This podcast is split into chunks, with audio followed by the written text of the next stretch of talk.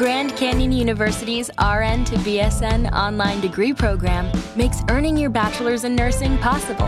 Balance online coursework with local in-person clinicals to position yourself for potential leadership opportunities in the time you have from wherever you are, leaving room for what matters. Achieve your goals with your personalized plan and team behind you. Find your purpose at Grand Canyon University.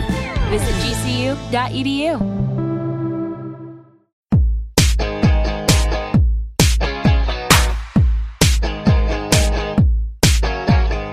Welcome to another episode of the Dose of Leadership Podcast, the show that brings you inspiring and educational interviews with today's most relevant and motivating leaders. Each episode is dedicated to highlight real-life leadership and influence experts who dedicate their lives to the pursuit of the truth, common sense, and courageous leadership. And now, here's your host, Richard Ryerson. Hey, welcome to the show. So happy you're tuning in to Dose of Leadership, special Equity Bank sponsored episode. Hope you're enjoying the show. Let me know what you think about it. Go to dose of leadership dot com. You can fill out the uh, comment box there. Let me know what you think about the show. Send me an email at richard at dose of leadership dot com. I love hearing from my fans. I answer every email.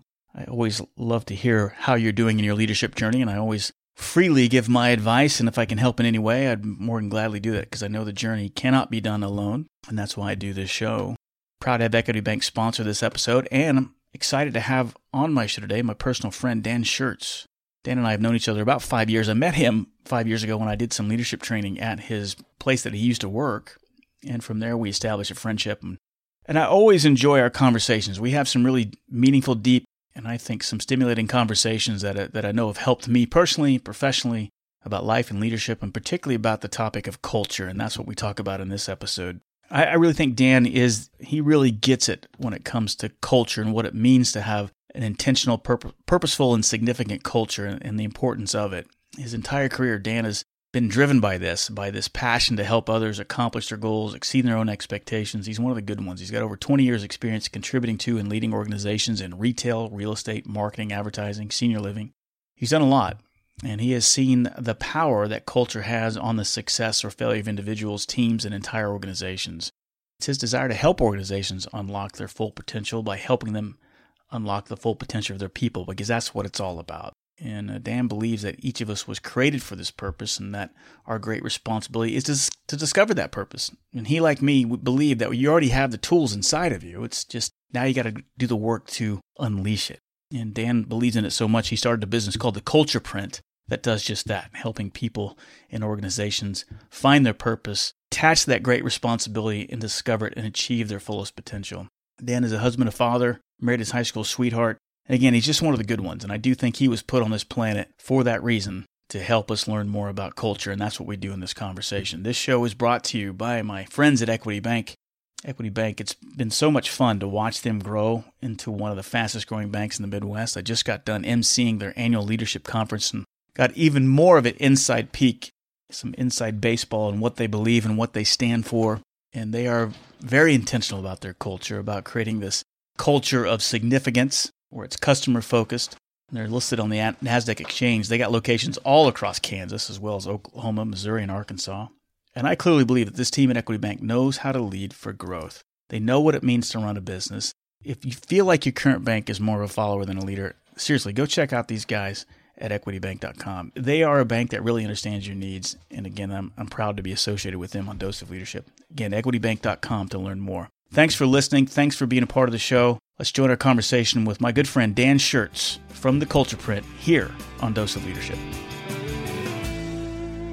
Well, Dan, so excited to have you on the show. Welcome, my friend. Hey, thanks so much, Richard, man. I'm glad to be here. Yeah, I'm excited about this conversation. The listeners don't know, but you and I have had multiple conversations about the topic of leadership, entrepreneurship, culture, and you're one of my favorite guys to talk to it about, so um, hopefully we can knock out another great conversation like we've always had. Hey, right back at you. It's always a good time to catch up and pontificate about all things leadership, culture, and you name it, so it's yeah. going to be a good time.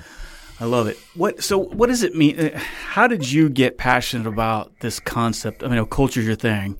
I love it too. How, when did it start resonating with you? Why did it become important for you?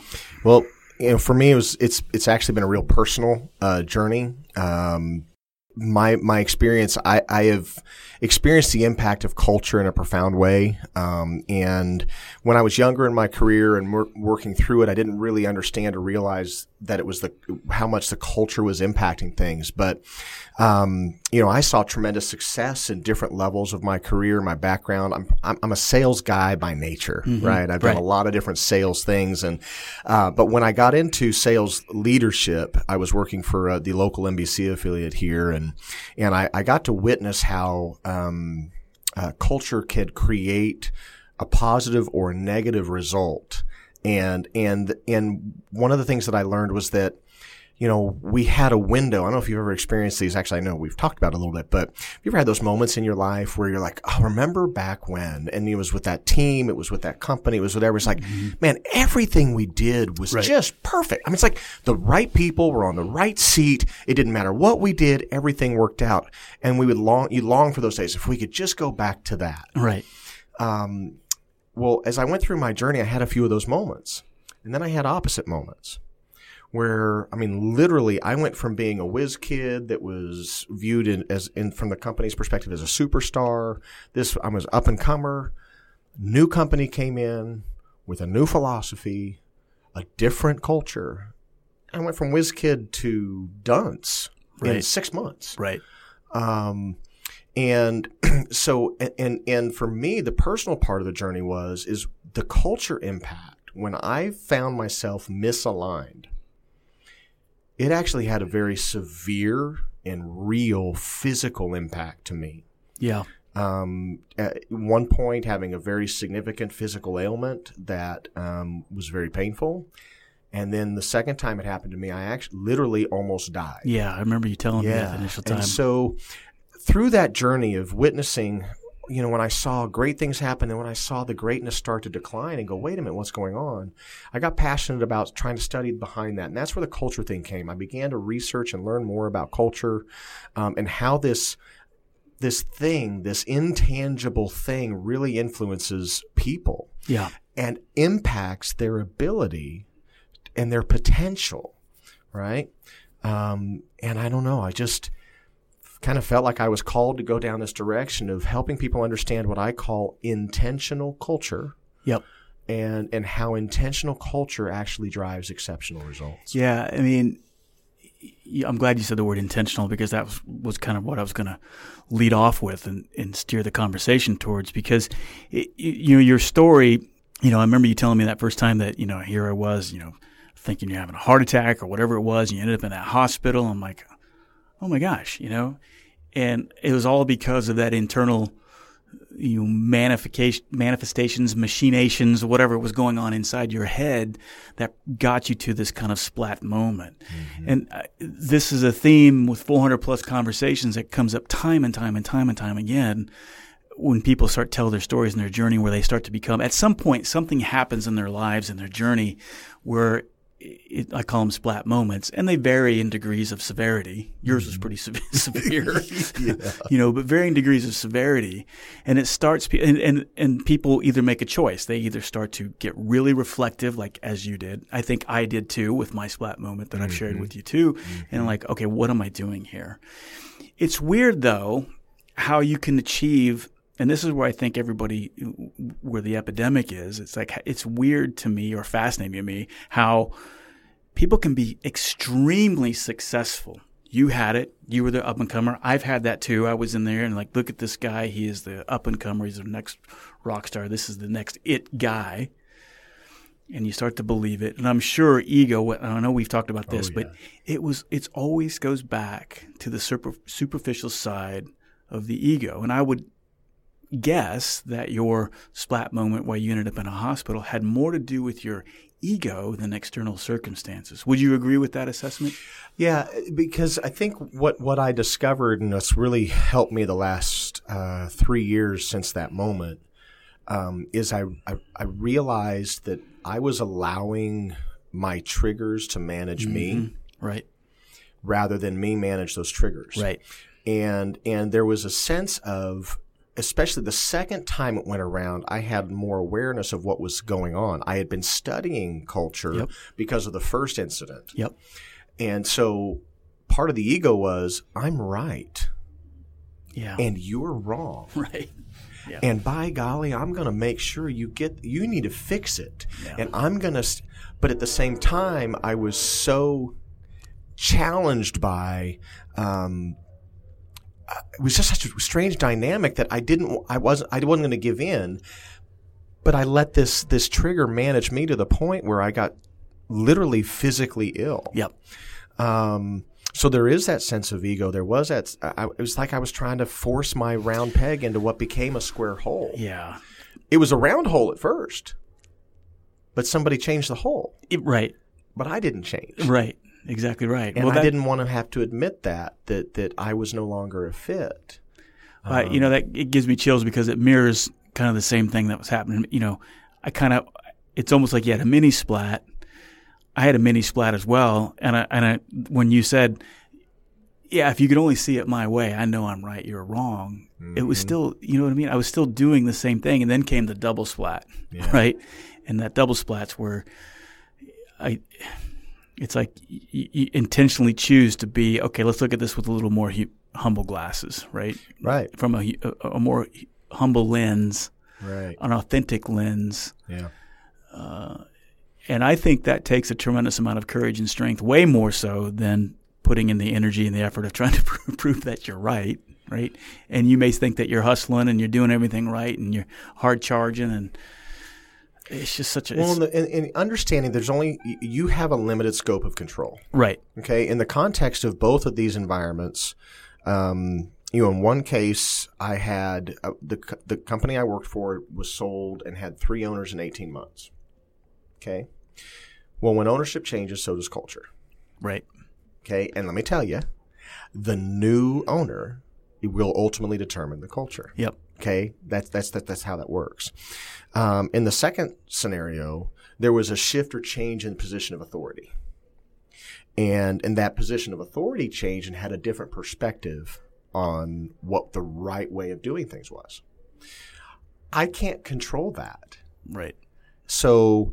Um, so understanding what I have control over and, and what I can then impact and influence, I had to, I, well, ultimately I was slapped in the face and said, you're not going to win this battle and you need to do something different. Right. And I did. I, I, I made a career change, a massive career change. Um, but I did. I, I chose to do something different. I couldn't fight the battle anymore. But what it taught me is, is a couple of key things that's influenced the direction I've gone with Culture Print and some of the things that I'm trying to do in, in the things I speak about and the things that I try to help folks with is, is understanding the impact that culture has on people, right, and how that influences their potential and ultimately the results or the the, the way that they can perform. Yep. Um, you must have culture fits if you want to maximize the potential for your organization. But so many organizations – really, it's just they don't understand that. Well, yeah, they don't understand it. And, and what surprises me is how I would say, I don't know what the percentage would be, but I, it's certainly weighed the, the, the amount of organizations that are intentional about creating a certain type of culture is very minimal. Very minimal. And even some of the most successful or popular organizations out there, um, the airlines are a perfect one. And it's, you know, the one I work at, you know, they're having a troubled time. What do we even stand for? Mm. And we spend a lot of time, and the organization spends a lot of time on making sure the acquisition and the merger works and everything else. And then we buy foosball tables and everything else to mm. thinking that that is what the culture is. And that's mm-hmm. not. It's like it really gets down to is how do you get intentional about this is what we stand for mm-hmm. and what are the values that we espouse? Yeah. And now you take it a step further. It's like how now how do we make sure that everybody from the top to the bottom is living yeah. and breathing what we espouse? Yeah. You know, I'm a so so I'm a believer in this concept that I call the culture print. Um, in in that the philosophy or the theory behind it is is just like every person, every one of us is born with our own unique fingerprint right. that identifies who we are. It serves as an identifier. I believe every organization is born with its own unique culture print. Yep. Okay, that identifies who it is. The best organizations in the world are the ones who've been able to identify their print, articulate it, and then develop it and reproduce it. Right. Okay. When you have organizations that are in the state that you've described, you know, which many organizations get into that state, we're kind of feeling a little bit lost at sea. Well, who are we? Well, what do we – I don't – my experience and my study tells me that those are folks that have lost sight of why they were born. Right. Okay. Um, the culture print, like fingerprints have markers and those sorts of things, the culture print's made of three markers. It's your pers- your purpose, your principles, and your payoff. The purpose is that guiding north, nor, that northern light, right? That North Star, right? Mm-hmm. That that's that's what I'm I'm I'm focused on. And you know, there's a lot of folks that have spent a lot of time really helping unpack what that looks like. Simon Sinek has been a great mm-hmm. example in talking about why and understanding that. Um, but but organizations lose sight of their purpose. And then if they lose their personality, which are the principles, the behaviors that make you unique, right? That say, well, this is why we're here and this is how we behave that will guide us there. If you lose sight of that or you get distracted by it or you think, oh, well, you know, we're told that today's workforce wants foosball tables and ball pits and free lunch. Well, we're going to do that. But that has nothing to do exactly. with who you are. Exactly. You end up creating a lot of white noise that distracts. And, and then you have people feeling like, um, well, when I applied here, when I found the job here, or those sorts of things, you said you were X, but then I got here and you're Y. What happened? Yeah. And when that's happening internally, it ends up happening externally. And then so you you have that internal friction with culture, and it actually creates the dissonance that you have with brand. And so customers get confused with who you are. Right. So, I mean, it's it's crazy how it can how how it touches everything. Yeah, it, absolutely everything. everything. And if you don't have it, if you're not intentional about it and you don't have, like you said, those three Ps that you talked about, in the absence of that, you get – that's when you start to see the silo silo walls go up because in the absence of that, well, what what can I rely on? And then you find people relying on policy manuals, mm-hmm. processes, mm-hmm. and they're looked at in isolation. And that's where you get comments like, hey, that's not my job. Right. Or, you know, well, my policy manual says this. I don't care if this person's late. My po- my manager said I have to shut the door at, at D minus ten minutes from pushback. I don't care. Right. Right? And you, and you don't right. know what the purpose is. Their purpose is based on a policy. Right. And, and that's what drives me crazy. Well, and and so and the other thing, and this is where why, what I get passionate about and try to talk to groups about is um, intentional culture drives exceptional results. Mm-hmm. Not having intentional culture doesn't mean you don't have culture. Well, you have one whether you like it or not. Exactly. So the challenge then is in those dynamics, what culture is becoming, what culture is being created organically because we've not been able to identify and articulate our desired mm-hmm. culture. Right. And, um, you know, when you think about that desired piece, um, people will ask me, okay, intentional ca- culture sounds great, but, but what does that mean? Mm-hmm. Right. I define intentional culture as it's the practice of clearly articulating and consistently demonstrating the desired ambitions, behaviors, results, and feeling of an organization, right. right? It's this idea that we've been able to identify, articulate, and then we do it. So in the context of, well, this is what the policy manual and this is what it says and this is what I have to do.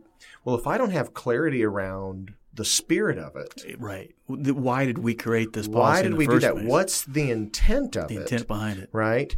Um, then, then when you have clear culture, you actually create some room and some flexibility and some autonomy and some opportunities for people to express that culture in a way that, I don't know, applies common sense in a particular situation. Right. Right? Because I know what the intent is and I believe in that core value or in those principles. I believe in that purpose. So I'm going to live that through this unique circumstance.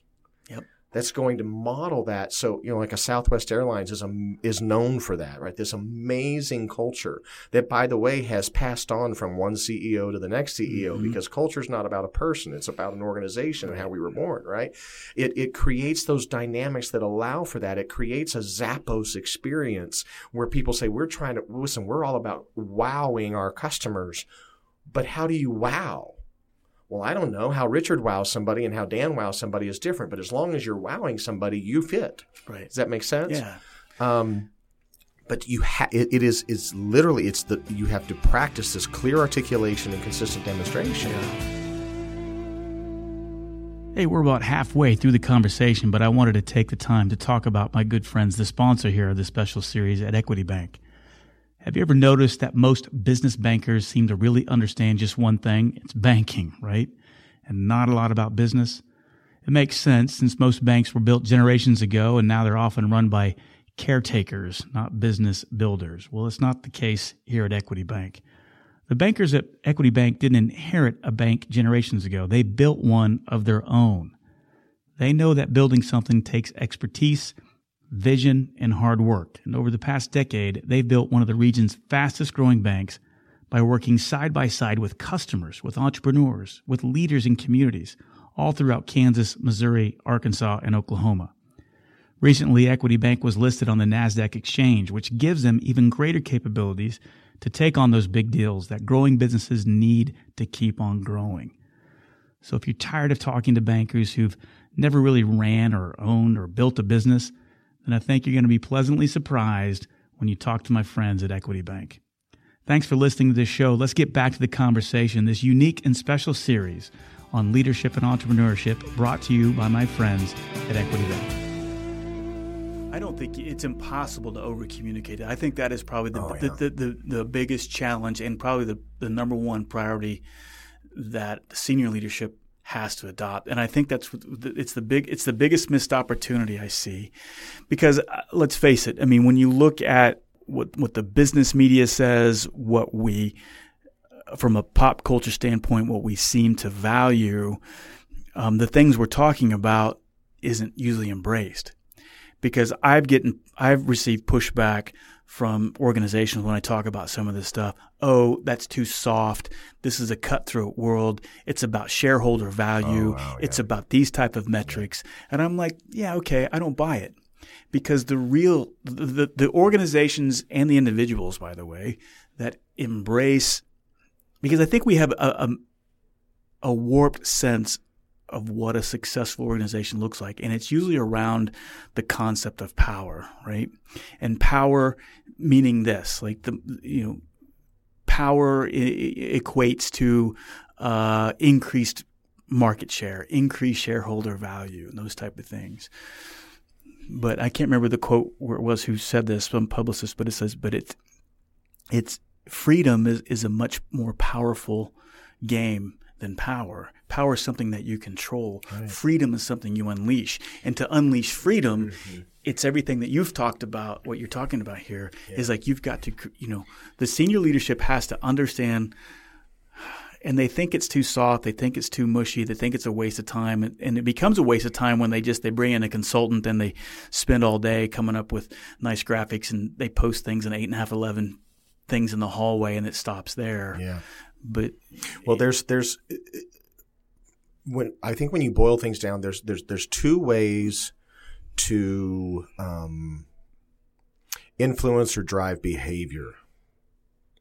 Uh, when you think from an organizational perspective, there's compliance or there's commitment. Yeah. Okay. And and and what you're talking about, this idea of power or authority and things is there. There is this mindset, the command and control approach is this compliant deal. Yep. We need compliance from our employees. Now, there is a place and a, there is a place for compliance. Right. Okay. I, and I'm not so – this isn't about, well, are you meeting the compliance requirements for – I mean, you know, we, we're here in Wichita. Aviation compliance is an important thing and of high high awareness right now, right, right. with what's mm-hmm. been going on in the world of Boeing and those sorts of things. Compliance has its place. But in the context of culture and organizational structure, a compliant employee – will do just enough to avoid getting in trouble. Right.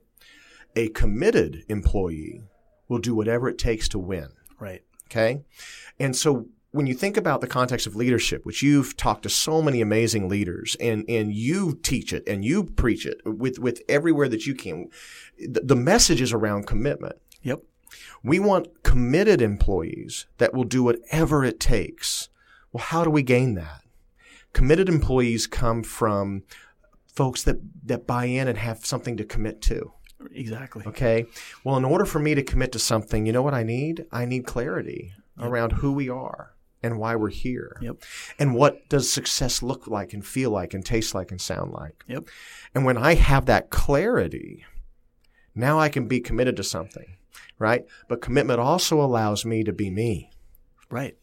That you value who I am. In fact, it demands that you be That's you. Right. So I ha- I am I am gifted the opportunity by with a clarity of expectation to then apply who I am in my D N A and inject that into that expectation, and away we go. Yeah. Right? That's the unleashing freedom path that That's I'm talking about. That's exactly right? right. Because if I create that It, it, that is the secret sauce to a significant organization or a significant life, not just, just both personally and both professionally, is that if I understand what I'm trying to accomplish and why, mm-hmm. and then I maniacally communicate it, that's what you're talking about, the articulation piece, that's the right. clarity piece, that's right.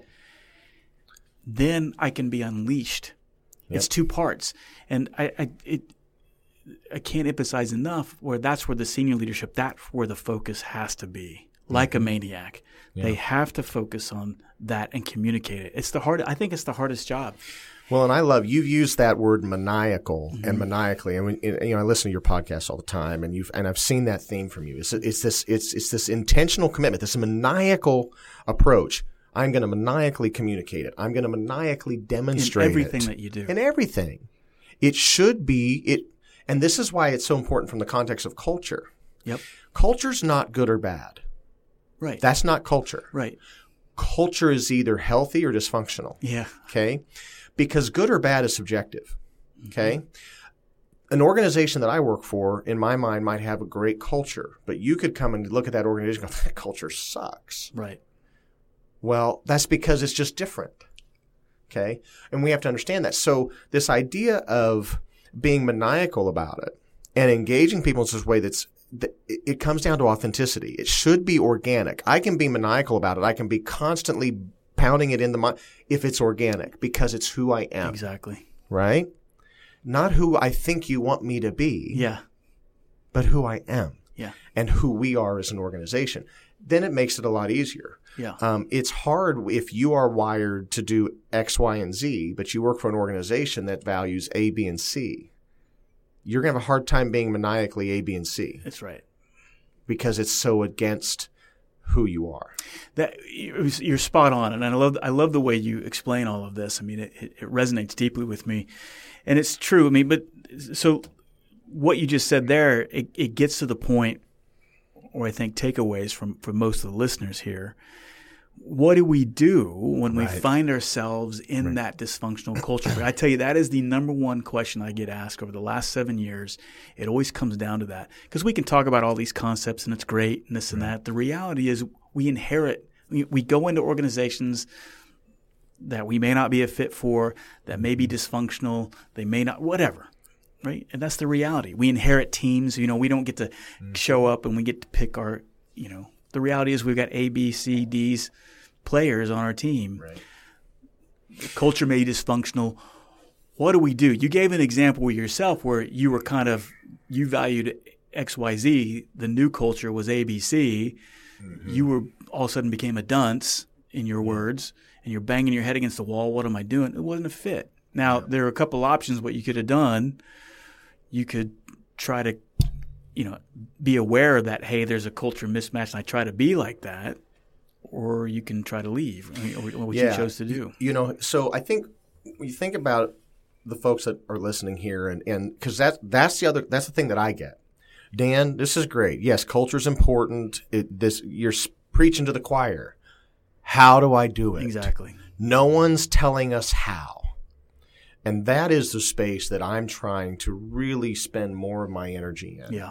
Um, but so let's say that you are – and, and I'll, let me answer it in this way.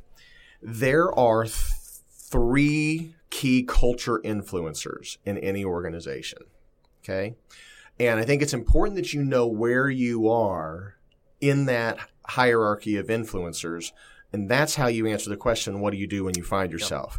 Yep. Now, it's first thing that everyone has to understand and uh, realize is that culture is co-created. It doesn't matter if you're the C E O or the housekeeper, if you're a pilot or you're a front desk ticket count. It doesn't matter where you are in the organization. Culture is always co-created. Yep. But where we stand within the organization determines the level of influence we have and the type of influence we have on the culture. So I've seen, again, in my study and in my life and in my experience, there's three types, there's three key culture influencers. The first is the culture creator. The culture creator belongs to the C E O, the founder, the owner, the executive C-suite team, the folks whose mission and job is to determine this is who we are. Yep. This is how we're going to behave.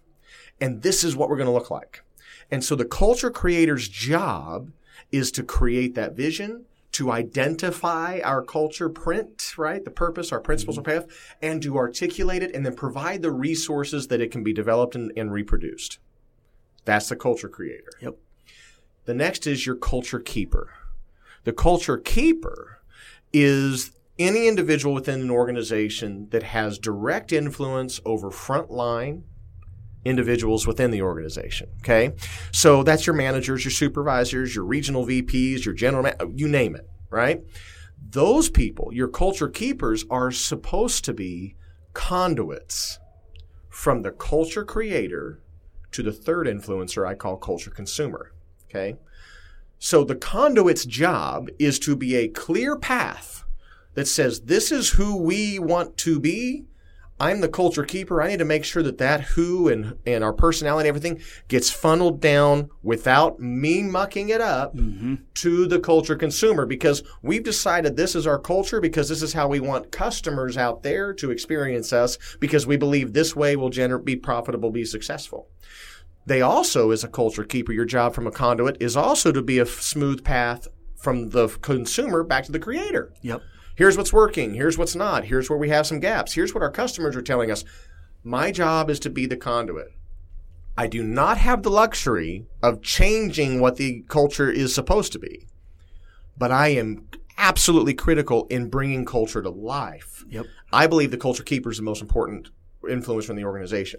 Then finally, you have your culture consumer. This is your frontline employee, and it's actually every employee, because if you're working for a company, regardless of what role level you're in, you're choosing to consume that culture today. Right. All right. But for the purpose of this demo, this uh, kind of dialogue in this picture, because culture consumers are your frontline employees. They're your end user customer.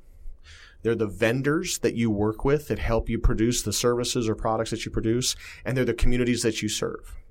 The culture consumer's experience with your culture ultimately determines the level of success for your organization. Right. Makes right? sense. Yep.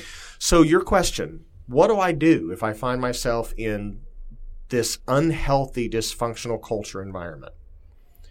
Well, if you're a culture consumer, you probably are going to need to decide to choose to consume a different culture. Yeah. Now, before you make that decision, you really need to, to look at it and go, well, is am I misaligned? Am I completely off base here? Or maybe I've just maybe maybe I'm behaving. I need to change my behaviors a little bit. Or maybe I've got maybe there's a glitch somewhere. I've got a bad manager. Maybe I get a different ma- something like that. But if you're not aligned to the culture and there's that dissonance, the only way you can fix it is you're going to have to leave, because you can't change the organization's culture. Right. And I, I agree with you. And I think before you leave is – and that's where I think when you hear me talk about spreading the leadership responsibility everywhere, that mm-hmm. culture consumer, I agree, they have more influence than they initially think. And oh, they you're should right. Least, they should ask. And, and I love how you phrased it. Well, maybe I'm misaligned here. Am I doing something? Right. Maybe I just need to look at things a little different. Maybe I need to act like maybe I, maybe I need to check myself, and then then the dissonance will stop, and maybe we'll get maybe we'll be in synchronicity at that point. Because in that point, oftentimes people say, "Well, the culture here stinks." Right. Well, you're part of that. Exactly. Exactly. Right? Mm-hmm. So you need to evaluate our when you look at you know our vision or our mission or our principles or whatever. Are you really – are you living by are them? Are you living it? Yeah. Are you modeling them? Yep. And that's where the culture keepers – it is the hardest job. Oh, yeah. And that's where most of us sit. If you're listening to the show, probably most listeners, they're in that mid-range. They're, they're professionals. Mm-hmm. It is the hardest job because you have to – if you're not getting it from the culture creator, which mm-hmm. is a problem in a lot of organizations, mm-hmm. you have to have the courage and, and the wherewithal to ask for it. Right. And make sure you have it. That's like asking for the intent. Why do we? Why are we doing this? Mm-hmm. Hey, Dan, go attack that hill. Great, Richard. I'll do it all day long. Why?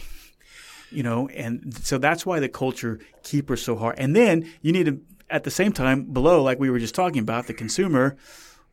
Hey, we hired that guy. He was an A player. He's not. Why isn't he? Is he right? Right. And, and right. It's just yeah. And so that's why I say the conduit for the keepers two way. Exactly. Right? So if you're seeing um, – like I had an example in one of my experiences um, where for two years an exceptionally producing team, of which I was one of the managers and leaders for, exceptionally, to the point – at one point was the top performing team in the organization. Changes were made. Different authority and different positions of authority. And I, I don't use the word leadership in this case. Some people say, well, they changed leadership. No, leadership is not a title. And it's, right. They changed position of authority and who was in it. There wasn't leadership in, in certain cir- circumstances being demonstrated. But um, but there was a change in authority. And then all of a sudden, performance started to go back, right? And eventually, it got back so far that the company was noticing and trying to go, what happened? Because for the most part, everybody's still here that was an exceptional performer, but now we're not. You know, as a as a culture creator or even an upper-level keeper, if you see that, I'm going to tell you, you've had something happen at the keeper level where what was working and a team that was felt like they were singing from the right hymnal, swimming downstream, all that sort of stuff, something's happened and the, the culture has shifted and changed. Unless you've had some massive change in your product offering, your service offering, and it's and you so the skill set that you had just isn't capable of doing that. If if all things are equal, but all of a sudden performance has declined, you have a culture gap somewhere. Right. It's likely in someone who's in a position of authority. It's likely a keeper who's put a kind of a stopper or a block on what the creators are wanting to push down. Yep. And they're kind of then going their own path and going down their own way. Yeah, so true. I mean, it highlights you – know, Maxwell talked – you know, it's kind of the same thing when Maxwell talks about the leadership lid, mm-hmm. right? Mm-hmm. If you have influence over a certain group of individuals, a department or whatever, it's going to be capped based on the experience or the, the ability level of that leader, or in in this dialogue, that exactly culture keeper, right? right? Exactly. And right. if you had, and, and you, you, I've seen that time and time again. All things being equal, what happened? Well, I put this different leader in there that either one was a, a culture misalignment, a communication gap, a leadership gap, whatever the case may be. That lid was capped, and we could have star performers all day long, up from the consumer through the keeper level. If someone's above that has a, a, a lid or, or capped or whatever, throw a number at it. Say we were all operating, we were all seven, eight, nines, and tens. This guy's a four. The best we're going to be is a four. Probably going to be a two or a three. And and so on. Then on the culture side of it, if in this environment with this expectation and this culture, my potential is a ten. Yep. Then then something comes in that shifts that culture and the the environment that I'm able to breathe in, right, and and live in. Well, now my best is a seven, mm-hmm. because that's all I got, right? And and by the way, because now I'm breathing polluted air, or I'm drinking dirty water now, because that's what culture is. It's the air you mm-hmm. breathe. It's the water we drink. It's just you don't see it necessarily. It's just there. Because I'm now kind of getting sick and poisoning myself, my best I can give you is a seven, but you're probably going to mostly get fives out of me. Exactly. Because I'm always fighting upstream. Mm-hmm. Um, but it's hard to quantify. And, and you know, it, it, this is a real issue today um, in, in the context of diversity and inclusion. I've I've lived it, and I've seen organizations struggle with this. We chase what is an, a, an amazingly powerful thing. We chase diversity. and we need it as organizations. Diversity is we've we str- that was a, a weakness in especially in American business for a long time. But here's what we've got to be careful of. Diversity of perspective is vital, but diversity of belief is fatal. Exactly. Okay. And I've witnessed and I've lived where, well, we need a diverse perspective in here to, you know, to take them to a new level. Yay. But does that diverse perspective have a unified belief in who we are and what makes us who we are? Right. If you have a unified belief and you bring in diverse perspective, holy smokes, watch out. Yep. But if you have a diverse belief that says, forget how you all did it and what you all think works and everything, this is what I think. Well, that way, let me tell you, that way may work great, but you're going to have to purge your organization with the people that like the other way, because they aren't going to be able to do it there. So it, it so when you think about larger organizations or even medium-sized organizations, say, well, we want to bring somebody from outside the organization. Make sure they believe what you believe before you bring them in, okay? Yep. Or maybe you're looking at acquiring an organization. Oh, acquisitions, this is a huge thing too. What's going to be the culture cost of your acquisition? And are you baking it into the cost of that acquisition? Yeah. Are you aligned cultures that you're going to be able to just kind of sweep, kind of adjust and and be, and they're and it's a strong performing company you're buying? Or maybe it's a poor performing company you're buying, your cultures don't align. Or what you need to look at the culture cost. Mm-hmm. Um Because you're either going to have to rebuild a team that buys into the culture or, or heck, you know, you, you're familiar with Bob Chapman and Barry Waymiller. Yeah, for sure. Right? Mm-hmm. Yeah. That's what Bob has done so well. Yeah, he he gets it. He you know. buys the depressed properties. Well, with a culture that's aligned with what they believe. They inject their culture. They inject that leadership mindset, and they build the people up that are in that. They said, listen, we can help you be better. Yeah. And then they just inject their culture and then, oh, right? So anyway, Bob Chapman, uh, he gets it on steroids. He was on at the t- when he came on my show at the time. He, he his episode was the most popular one. Oh, he's a fan, they're fantastic. And Barry Waymiller is just a, a fantastic organization. You know, I love his book, and I love the way they do it. And they mm-hmm. believe talk about knowing your print. Yep, knowing your print, knowing, knowing what, what your purpose are, and what live, your principles and live it, and everything that they do. Right, and they get it from a payoff perspective. Yeah, they don't. Their payoff is not equipment. No. Right? Their payoff is the change that they – the the peace of mind that they give the clients that they serve, that the stuff they work – that they buy from them works. But it's it's this change in mindset for the people that they lead and serve that delivers exceptional results. Um, you know, it's powerful stuff. Yeah. But, yeah, right. So anyway. It, I, I could talk to you forever about this. I'm looking at the clock. We're almost forty minutes in. Holy smokes. And okay. It goes by quick. But, yeah. I, I mean, we could talk forever about this. Obviously, you're a culture junkie. Uh, you're a leadership junkie like me. That's why the show could go on for hours. But how can people get in touch with you? You know, what's next for you? What are you working on? How, yeah. how and why do you want people to connect with you? Well, you know, Richard, for me, I am I'm really trying to, um, you know, as Maxwell kind of talks about, build an army of of evangelists who understand and believe in the power of culture and intentional culture and how it can transform results for individuals as well as organizations. Um, so I'm right now wanting to have more conversations. I'm speaking a lot about this. Um, I'm, you know, I have a, there's a few folks that have reached out to me to say, hey, could you help us with this? That's a space that I'm, I'm beginning to get more into. It's great to talk about the theory of this. Mm-hmm. How do you put it into practice? Um, and there are a lot of simple things that you can do to put it into practice. Um, so I would say, you know, hit me up, uh, find me on LinkedIn. You, you know, you can find me there. Uh, you can follow me on Twitter. I love to get in, engaged in conversations. You'll see my hashtags of intentional, qu- intentional culture, employee experience, those sorts of things. But I'm on Twitter at, at Dan Schertz or Culture Print at, at underscore Culture Print, or just email me, Dan at the, at, uh, the culture print dot com. Um, I love having these conversations, and if and if I would love to talk to more people that have found ways to leverage intentional culture to drive exceptional results, because I want to be your storyteller, uh, so that we can really hopefully transform the work experience, uh, so that hopefully before long we see a workforce in America that's more engaged than disengaged. And as you and I both know, we're We're about the two-thirds disengaged in this country. That's right. And we need to fix that. Yeah, I agree. Um, so anyway, yeah, hit me up, Twitter, LinkedIn. Well, email consider consider me a trusty lieutenant in your army. You know, you know, I always love I love what you're doing. Um, it's the stuff that I believe in as well. Um, here to to serve serve and help in your cause whenever possible. And I appreciate you coming on the show. Hey, thanks so much, Richard. Always Everybody can check out the links on the post to, to connect with Dan.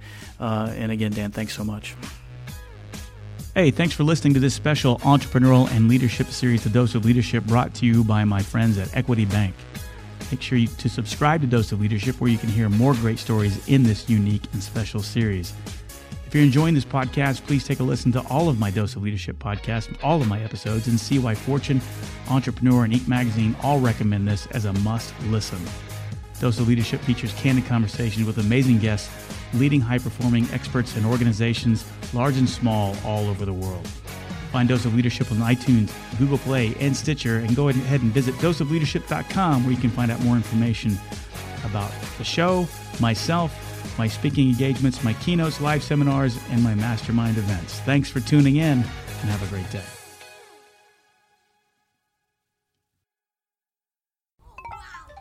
My little brother's friends have been camped out at our place for two days straight. Three. It's because of the Xfinity ten G network. Internet that can handle a house full of screens at once, with like basically no interruptions. And it's only getting faster. When I was their age, internet like this was a pipe dream. You sound like my grandpa. Please go home. Introducing the next generation ten G network, only from Xfinity. Restrictions apply. Not available in all areas.